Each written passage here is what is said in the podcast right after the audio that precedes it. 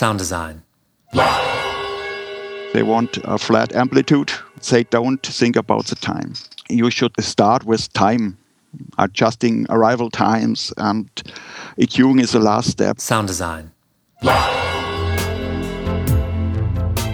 Sound Design Live is produced independently by me, Nathan Lively, in Oakland, California.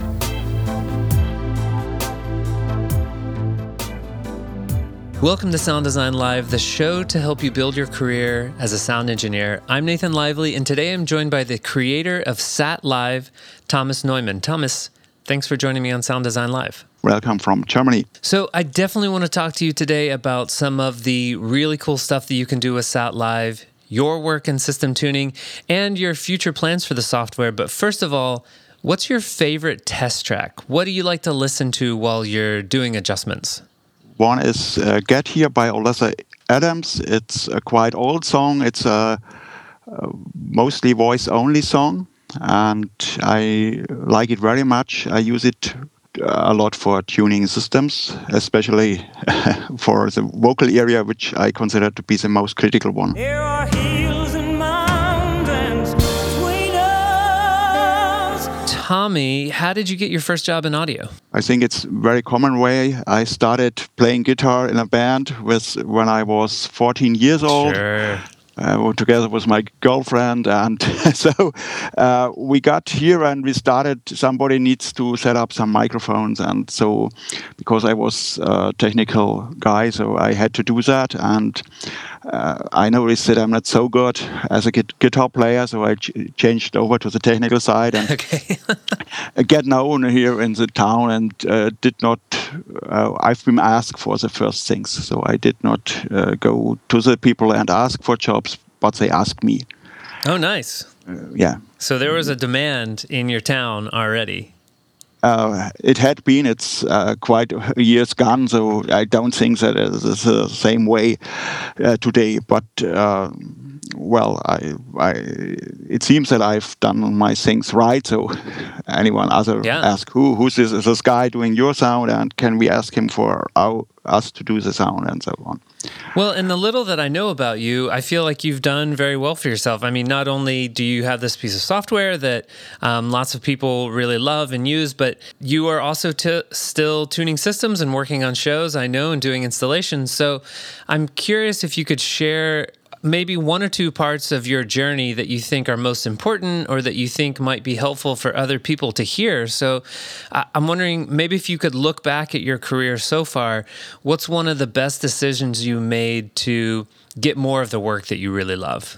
As I mentioned, I'm not a fine musician, so I started really early to think about using measurement equipment to optimize a system, and so I decided to invest money in that area, and this was a really good decision for me as a person, because yes, I'm a technical guy. Let's put it away. I'm not a musician who changed over to the desk. I've studied electronics, and I know a lot of things about the technical background, and I've also studied programming, so I thought I will get some combination of doing sound and my technical knowledge, and this led to the combination now. And I think as advice, be yourself. Don't try to imitate somebody, but look on you and see what's you like and what's your, let's say, USP, unique selling point, the thing that's special of you, and invest in that. So that would make the difference. The other ways you can only get jobs by knowing people or by being cheaper than other people, and this is not a way that will bring you very forward, I think. So what worked for you personally? What do you consider to be your unique selling point? Or I guess more importantly, what do other people think is your unique selling point? The combination of being able to do sound, mixing a band or something like that, and adapting a system very well to the environment.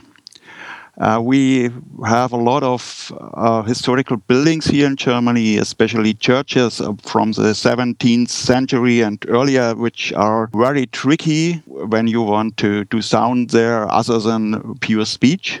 Yeah, and event producers love to do shows there because they look so cool, right? Yeah, what a cool place to do a show.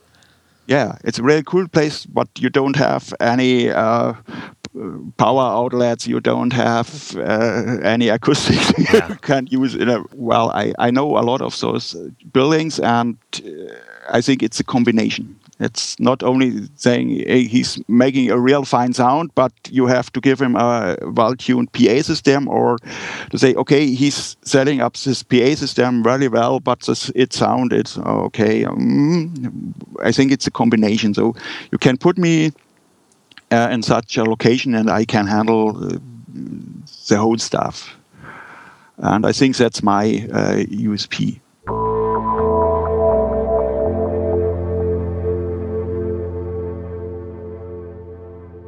Sound engineers have come so far from being just friends of the band or guys that hang out and maybe turn some microphones on. You know, we're not just musicians and experts in mixing, but we're also experts at probably things like networking and system tuning and physics. And, you know, we've taken on all these other things that are just, you know, part of the evolution, I guess, of the job and of the industry. I agree with you perfectly, and I think especially with the beginning of the digital age in sound, we've got a lot more possibilities. So when I remember in the early 1900s, I was happy to have a crossover where I can invert the face and nothing else. I have to stuck with a slope and with a steepness and everything. Now you can't change everything, which will give you a lot of more possibilities, but demands more knowledge. So, Tommy, let's talk about system tuning. I know that you are doing some education, you're doing webinars. I'm sure you also have a forum on your site and people are contacting you with questions, I'm sure, all the time about system tuning, and you're going out to help other people and teach them. So what are some of the biggest mistakes you see people making who are kind of new to system tuning and just getting started? One is the technical approach. They don't understand what dual FFT is really about. They just don't care about her reference signal use and measure some really crazy things. The other one is they start looking on the amplitude. They want a flat amplitude, which is the target, and they don't think about the time. And I think this is a greatly advantage of the digital age that we can control time in certain ranges, and so you should start with time, adjusting arrival times, and EQing is the last step. And a lot of the people say, oh nice, it shows me where are my dips, where are my peaks, so I can put my EQ here and flatten it out and it will sound great. And maybe it sounds great on one point, or they don't get it flat. I just thought of a good comparison. One of the reasons that I like my budgeting software is that I have to put everything in manually. It doesn't connect to my bank account. So that makes me kind of look at every transaction that I make and like, oh, did I really need to spend $100 on pants? Did I really need to spend $200 on food this week? And things like that. And it's kind of similar. Now, if you take any of the measurement systems, you have to look at it. You have to decide what to do with your delay, with your speaker position, with your EQ. But there are systems out there, something where you might connect like a smart system to a lake processor and then just have it automatically set some filters.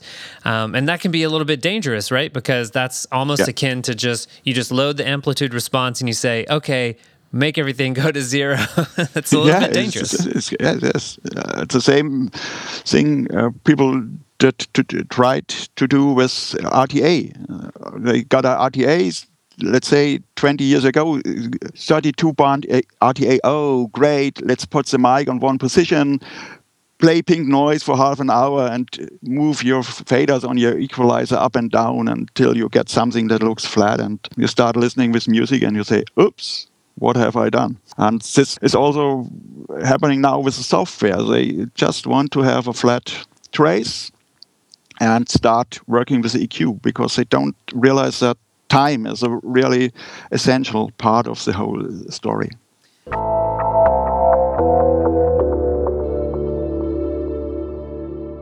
So tell me a little bit about that. Just give me an introduction to time. I don't know, maybe this is the wrong question to ask at this point, but when you see people for the first time kind of getting into system tuning, they're just looking at amplitude, they're not looking at phase, and you say to them, hey, you know, the first thing you should really be looking at is time and phase, and they say, oh, why? And what can I do with that I can't do with amplitude? Do you have sort of an introduction or a way that you explain why time is so important? I'll show them just an addition of two signals, which is very easy in SATLive or other measurement systems, and then just add a small delay to one of the signals, and you see the phase moving, the amplitude will stay flat, and then add it.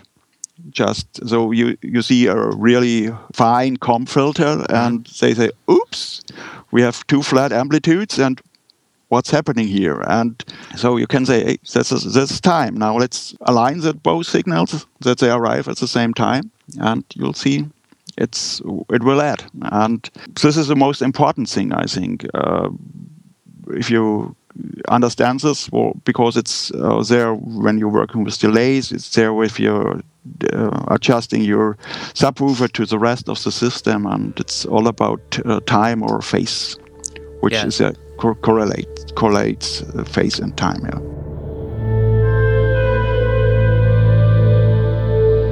Hey, good news, guys. Tommy over at SATLive is offering one free license to SATLive to a lucky Sound Design Live listener. You can enter the giveaway by going to sounddesignlive.com and searching for SATLive giveaway.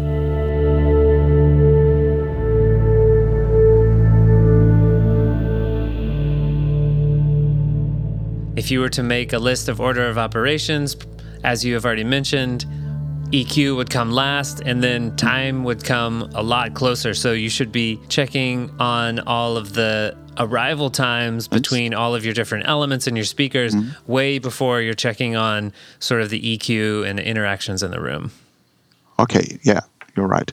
And most important thing, which I tend to forget, is just something that Meyer called long time ago console check, is just start to verify that every speaker is working, that is connected to the EQ and output you think he's connected to, and might be there's some polarity inversion and something, and fix it before you start tuning the whole system. So my approach is start with small building blocks, which the smallest is one enclosure, to see is it working, is it connected to the right output, is it, maybe there's a preset loaded in the processor which is very strange or something like that. So just try to get a solid base or ground base to start from. Then look at the time, and after that, fine-tuning by EQing and listening. That's a great overview. Well, let's get into more a little bit, talking about tuning, and let's talk about your software, SATLive. So why don't you just tell me what you think the most important features of SATLive are? Personally, is that SATLive is a very personal system for me, because I built it. I programmed it. I changed it for over about 15 years right now. And well, it's a dual FFT system like many other systems, and it's got some nice features, I think, like some assistance for adjusting delay times and so on. It also has a impulse response section where you can do some basic room measurements like RT60 or STI or something like that. Oh, I've used that. I like the STI. Let's talk about that in a minute, but go on. Some people tell me that the delay finder is a real nice feature and it's working very fine, better than in other software, but I did not verify it. I find it a little bit hard to describe your own product, especially compared to a competitor's product. Can you use multiple microphone inputs with SATLive and kind of switch in between them? You can switch between them, You can use a SEO interface. If you got, for example, 8-input SEO interface, you can program settings which you can recall by click of a button to switch between different microphones. You can decide if the delay time for the measurement should switch or not.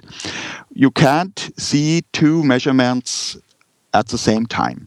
Right. You can store a measurement and compare the stored trace to the current measurements that's possible, but you can currently just see one so-called live trace, which is one measurement result at one time. And is that what you commonly do when you go out to work on a system or you're working on a show? Do you set up two or more microphones at once to kind of work faster? I just use one microphone. Oh, me too. Okay. I don't have a lot of microphones, the same microphones, but I don't see the need for that in the most cases. I think, especially when I'm doing some things like cardio eat buzz arrays, so I'd like to have a second mic, but I don't. Well, I'm too lazy to put the second mic there, the second cable run, and so I just go move the mic so I'm sure where it stands. And yeah. Okay. Yeah, I think it just takes a little bit more time. I feel like I end up running around a lot if I just have one microphone. So yeah. I got to move it again. Yeah. If I had like four microphones like Merlin does, Merlin Van Veen, when he sets up his system, he has four different microphones, four different microphone cabled colors. So everything's color coded and as the colors of the traces that he's measuring. And so then he doesn't have to move the mics around as much, but it's a little bit more complicated system then. I think it would make sense if you are monitoring a system during a show and there are locations you can't get. Right. And so if you get on a balcony or something, you can put your mic there and you switch to it two times a show to see if the trace is still everything is working there. And that's a thing where I use that, but for the normal default setup for auto optimization of a system, I like just one mic, so it might be because I've learned doing this with one mic in the early of this century. One trace is enough for me to interpret. Let's say I don't want if I have four traces moving at the same time, I think it would confuse me more than it would help. Sure, but it's personal taste, I think.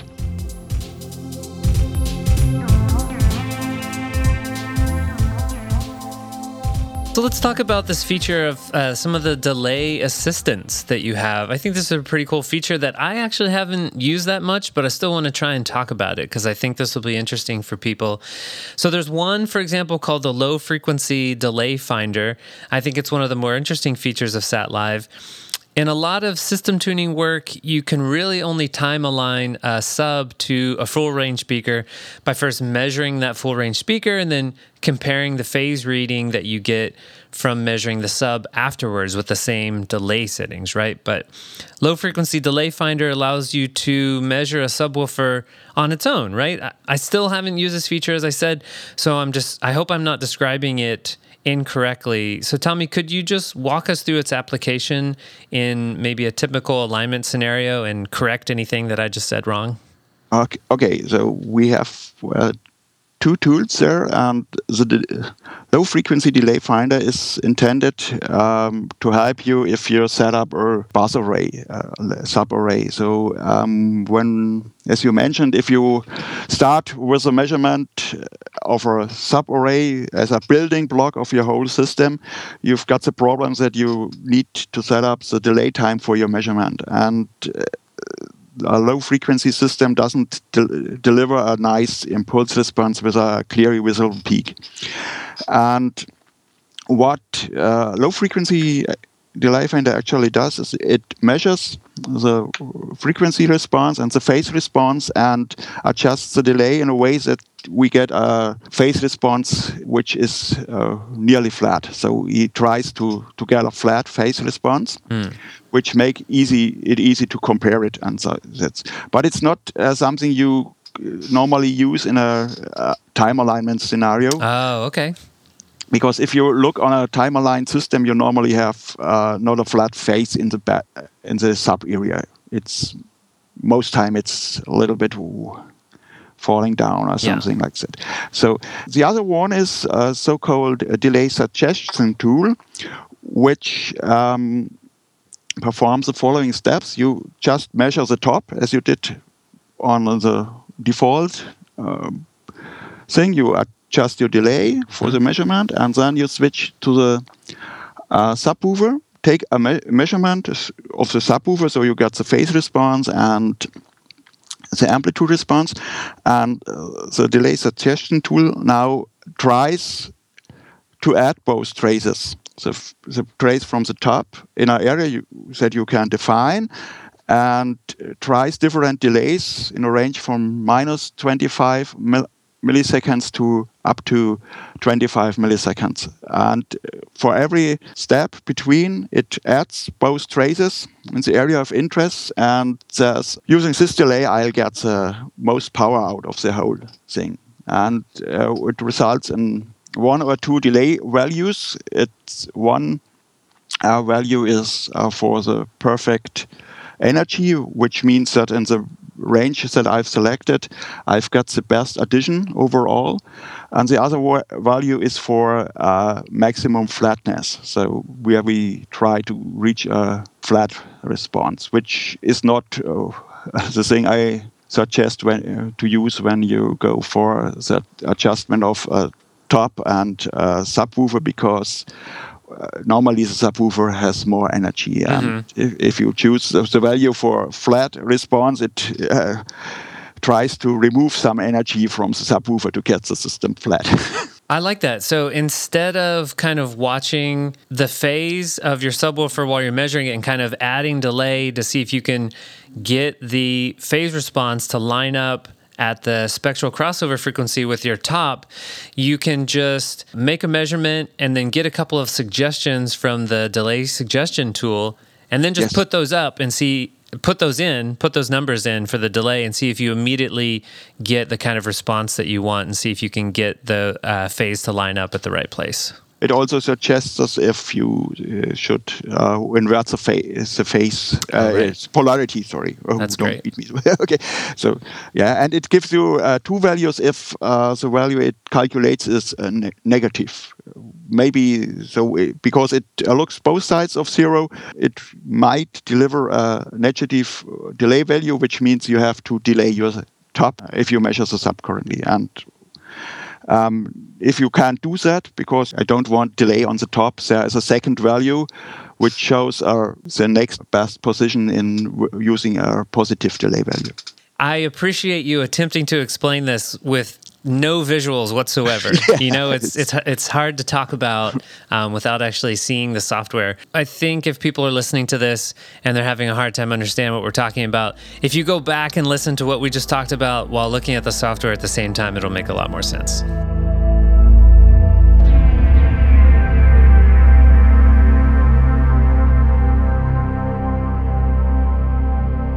I want to tell you a story about my project that I used the speech transmission index, STI, measurement on, and tell me if you think this was crazy. I was up at a space that had been recently converted from just a big warehouse into a meeting space, but they hadn't really done much at all with the acoustics. So it was pretty bad. Like, just if you were in the room with me talking, if you stood 20 feet away, you would have a hard time understanding me. It was that, but also there was a HVAC system that was really loud. So air coming in for the heater and the air conditioning system was really loud in the room.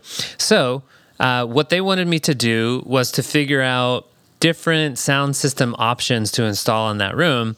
And the way I decided to do that was to set up different scenarios, get an STI number, and then give that to the client, and so that I could have something more to say than just, this is what I think is good. Instead, I could give them a number and say, look, this number is better, this number is worse, and, you know, kind of this is the acceptable area in terms of speech transmission index. So I know I'm sort of abusing that measurement because STI is normally used for emergency announcements. And so you have to have a good STI number in order for, at least in some states in the United States, for the fire marshal to sign off on your building and say, this building is safe enough because everyone in the building will be able to hear the fire alarm when it goes off or something like that. So I know I'm abusing a little bit, but do you think that was a crazy idea? Do you understand what I did? I think it's a good idea. Oh, okay, cool. Okay, well, I would be interested in the results. And I want to see if you can affect the STI just with speaker placements and something like that. So, because, it's also the room plays a large role and the noise you've mentioned.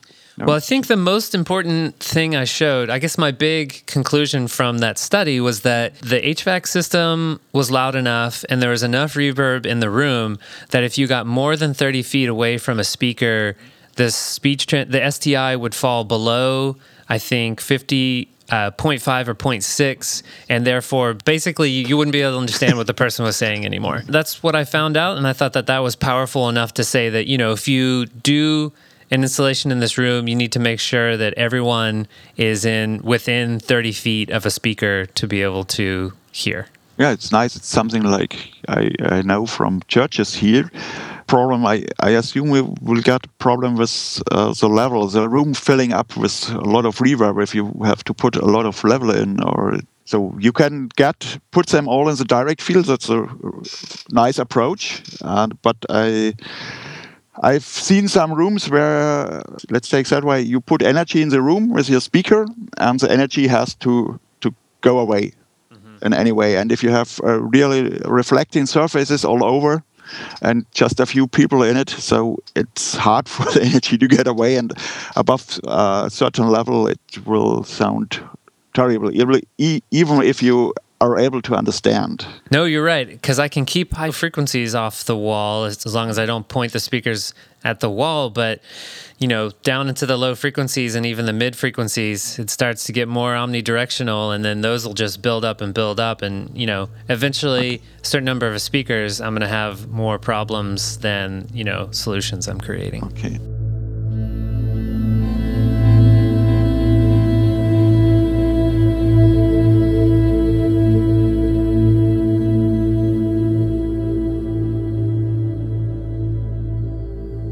Tommy, I didn't really have any more questions about SATLive in particular. Is there anything else you'd like to say about SATLive? Maybe some common solutions that you see people using it for, or some other features that other people really like that we haven't talked about yet? Well, there are some educational features in it which were built in on demand of a well-known person, which has been asked from her boss not to tell about that he was doing that. Okay. So I don't want, well, it's a German name. Okay. I don't say anymore. So you have, you can record traces and you can add some to see how they behave. You can, as I mentioned on the start, you can see how they will add with a complex addition. So you can see the effects of phase and delay, so which makes them, which you don't know need for setting up a system, but it's very fine to show some basics of time and so. Oh, I see. So you can show system interaction offline just by saving some individual traces, and then you can do complex addition. Yeah. And isn't that called add live trace or something like that? Oh, I guess it wouldn't be live. Yeah, you can do it with a live trace also. So you can, as I mentioned before, you can record a trace, measure the second one, and see how they both will interact.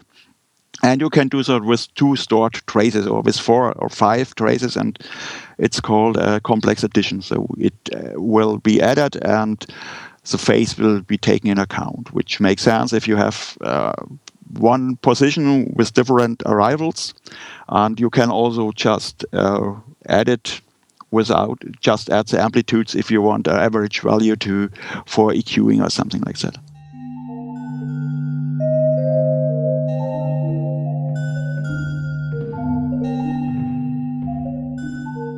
tell me, what future plans do you have for the software? Anything coming out this year that you're excited about? Well, I'm really close, I think, to a new release. We'll have 48 points per octave resolution. Currently, we have 32 points. Okay.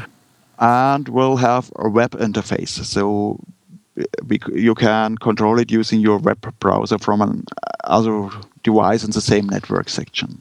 Oh, that'd be great. You can start, stop measurements, assign measured traces to latches, so you don't have to put your mic, go back to your computer, start measurement, stop, go back to the mic, move it to the next position. So you can stay near to your mic and control it with your mobile or something, or iPad or something like that. That sounds great. Because I think what most people do now, what I do is I have a separate computer that has remote desktop on it for Windows 7, and then I run remote desktop. But maybe having your web interface client would be a little bit simpler to get set up. Yeah, and it will be able to be controlled from a Mac world. Oh, yeah. People are going to love that. Yeah, I hope. I want to know what's in your work bag, Tommy. What kind of tools are you carrying around when you go to work on a show or do system tuning? Well, I have two small suitcases. One is with my measurement equipment. That's currently a Roland Quad Capture and a eDAMCON EMX-7150. 7150, I think that's called, a measurement mic, a line isolator device from Neutrik, some cabling, so for the measurement section, and the other one is just a small tool case for containing headphones, a lot of male adapters, female adapters, Synch adapters and all that stuff, one DI box and my Bible.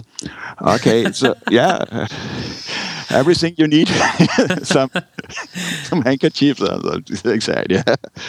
Well, I've had a large case before, but it's always as if you have a large space, you carry many things with you, and I got some cases stolen one time, and so after that I said reduce to the things you really need and just have adapters, headphones, and DI box, so just in case. And what do you have any fancy adapters that other people don't have? Well, I have some sub D9 to a 3-pin XLR, which I use for transferring RS 232 in Germany. It's U24 in the States, I think. It's a serial port, well known on some older controllers here, especially on the Behringers or something like that. You can use just one mic cable to control them. I think that's a crazy adapter.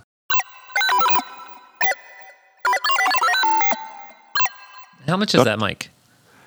I think it's about 250 or something like that. But I tell you why I like this mic.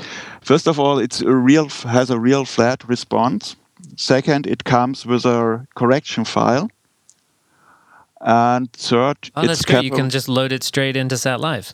Okay, yeah, and you get it. It's really linear after that, and it can handle a high SPL. And because I have a second software, which is called Level Check. Oh yeah. Yes, I forgot to mention. Yes, I have a calibrator. Calibrator is using device for my mic with me in my measurement toolbox. So, and this is about a level monitoring during a show, and this. So therefore, you can't do the same thing with SATLive? You can't just leave SATLive on and have it monitor the level? It depends on the audio interface. It may handle that, so we have two signals, but I don't recommend that because if I have SATLive running, I tend to change something anywhere. And we have a German code here called the DIN 15905, which has some regulations about monitoring the level during a show. And I want to keep this thing separated. I know there are some products so you have like where you can do... a separate computer running... Yes, it also has large displays, so where you have some thresholds about with yellow and red and so on. So I just want to have it separate. You can run it on the same computer, and it depends on your audio interface. If it supports two programs listening on the same ports at the same time, which is not in the ACO standard, but nowadays works with a lot of interfaces and drivers. Nice. Well, I want to get a copy of Level Check to test that out, and I want to get that mic that you're talking about. It sounds great, and sounds like a good price. Yes, it's really nice stuff. Tommy, where's the best place for people to follow your work online? So best place would be on Facebook and the SATLive group, I think. Tommy, is there anything that we didn't talk about, that we didn't get to yet, that you wanted to talk about? We can talk a little bit about Software Audio Console or something like that. I don't know if that's in the your focus today. It is. Is there something you'd like to bring up? No, I like it. I'm working with it for 5 years now. Wait, what are you working with? With Software Audio Console. Oh, Software Audio Console. Totally. Yeah. I mean, are you using that to mix shows? Yes. You probably know that I have used Software Audio Console in the past. I actually used it to do a whole theatrical tour, and okay. I built it into a rack, and then I just used the wireless interface to control it. So I would just set up my rack on stage, and then I'd just walk out and just sit in the audience and use it to run the show that way. And I loved it. Now, I have stopped using it recently because I like having a real console with like a bunch of faders, but also the shows that I work on now, a lot of times I need someone else to be able to operate it during a long meeting or something for maybe like half an hour while I go and take a break. And so I can't really train someone else to use Software Audio Console. So tell me about your experience. What are you using it on, and what do you like about it? Well, I like very much the modularity. I have a small rack with 8 ins, 6 outs, which I use for when my wife does a small show. She's a singer and accomplish her with a piano, or has a piano player with her. So I just put it somewhere. Have really the same interface as I use if I do a choir thing with, let's say, 56 inputs. So I have 2 licenses, and I have a small system, as I mentioned, and a larger system, which starts with 24 inputs and goes up to, I think, if I use everything I've got, I think 72 inputs. And I have always the same toolbox. I have the same user interface, and it's great. But I agree with you. It's very special. You can't leave it for some time and say to someone, hey, here you can mix it just for 5 minutes or something. That's a problem. But it's really fine, especially in churches or something like that. You can use a headless remote, which I prefer to do. I have also like use the main unit on the stage and control it via wireless LAN or LAN. Have a small footprint of my front of house booth, and it's real nice. Now, another thing that I've done with it that I think is nice is that I kind of always have speaker processing tools with me. If I show up somewhere and they don't have any kind of speaker processing in between the console and the house system, and I feel like I need something, I can just use SATLive to kind of run some processing, maybe like some equalization or some delay, and maybe put some VST plugins on there. So sometimes I'll just use it as sort of like a poor man's Galileo or something like that. Yeah, okay, yeah. Yes, I did recently on Saturday, I did a show in a church where I used, let's say, 13 outputs just for the church, for the sound system, and a lot of delays and feeds for translation and so on. It's real nice. It's a real nice tool. It's a special philosophy, like SATLive might be in some cases. So it's not something where a lot of people say, "Oh, it's nice," or yeah, but it's somebody says, yeah, great, and others say, no, never. Right. So, no, it's very polarizing, sure. Polarizing, yeah, it's a word, you know. So.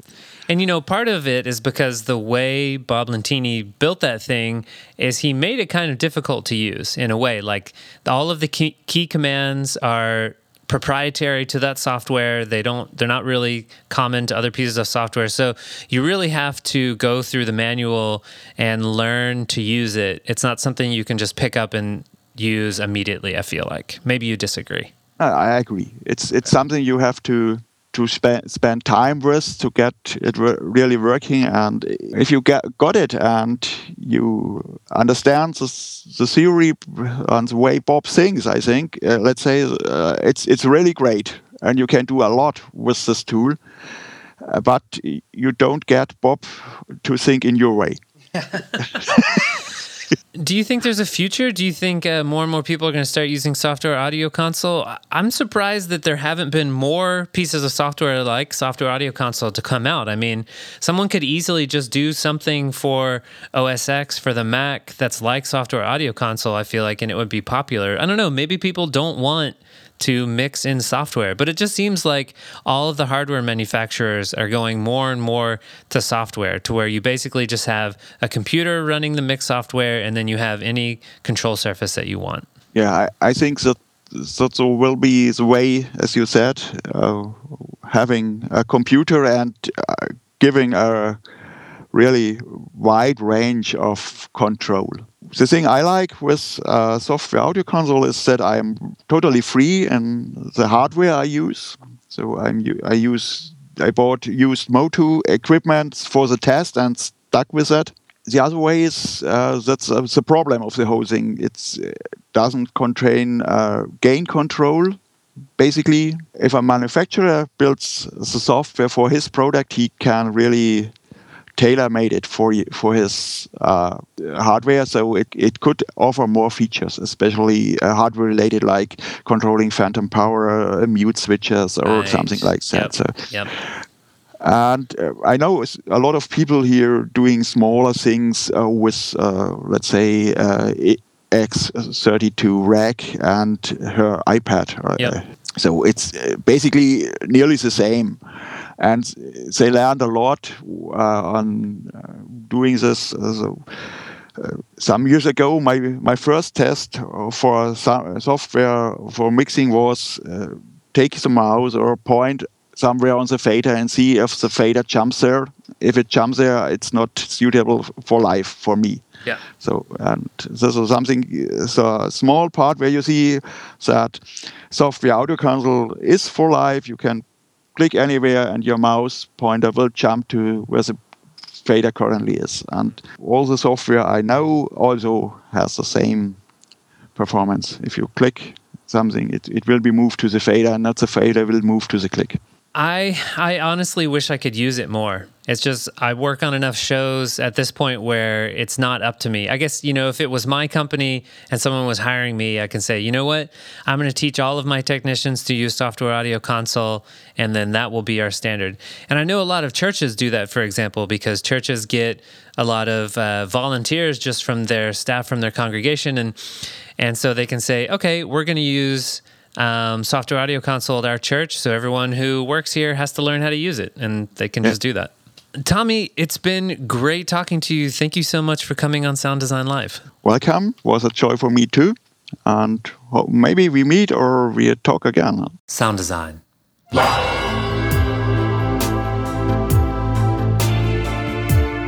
Thanks to Johan Sveide for the music and sound design in today's episode. You can find more of his work at soundcloud.com/Johan Sveide. So you spell that JOHAN SVEIDE.